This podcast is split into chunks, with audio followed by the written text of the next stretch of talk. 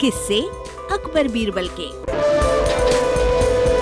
सबसे अच्छा शस्त्र। दरबारी कार्यवाही के मध्य बादशाह अकबर ने दरबारियों से एक प्रश्न पूछा। प्रश्न था, बचाव के लिए सबसे अच्छा शस्त्र कौन सा है? एक एक करके दरबारियों ने इस प्रश्न का उत्तर दिया। किसी ने तलवार कहा, किसी ने भाला, किसी ने तीर कमान कहा तो किसी ने चाकू। जब बीरबल की बारी आई तो वो बोला, जहाँ बना मेरे विचार से मुसीबत में जो हाथ में हो, वही सबसे अच्छा शस्त्र होता है। बीरबल का उत्तर सुनकर दरबारी उसका मज़ाक उड़ाने लगे। अकबर भी उसके उत्तर से संतुष्ट नहीं हुए।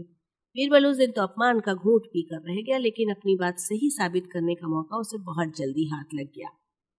बादशाह अकबर अक्सर भेस बदल कर नगर भ्रमण पर निकला करते थे। बीरबल भी उनके साथ ही होते थे। एक दिन इसी तरह वे दोनों नगर भ्रमण पर निकले। वे एक तंग गली से गुजर रहे थे, तभी एक मतवाला हाथी उस गली में आ गया। उस हाथी को देखकर अकबर डर गए। उस समय उनके पास एक तलवार थी, लेकिन इतने बड़े हाथी के सामने वो किसी काम की नहीं थी। उन्हें अपने बचाव का कोई रास्ता नहीं सूझ रहा था। गली इतनी तंग थी कि वहाँ से भाग पाना लगभग नामुमकिन था। उस गली में एक किनारे पर एक छोटा सा पिल्ला बैठा हुआ था। जब बीरबल की नज़र उस पर पड़ी तो उसने उसे उठाया और हाथी के ऊपर फेंक दिया। इस तरह हाथी के ऊपर उछाल दिए जाने पर पिल्ला डर गया। उसने हाथी की सूढ़ को कस कर पकड़ लिया। पिल्ले की इस हरकत पर हाथी भी घबरा गया और अपनी सूढ़ झटकने लगा। हाथी की सूढ़ झटकने पर पिल्ला सूढ़ से फिसलने लगा और स्वयं को गिरने से बचाने के लिए उसने अपने पंजे और दांत हाथी की सूढ़ पर गड़ा दिए। हाथी बिलबिलाता हुआ उठा और सूढ़ को झटकते हुए पलट कर गली के बाहर भागने लगा। हाथी के गली के बाहर भागने पर अकबर को चैन आया।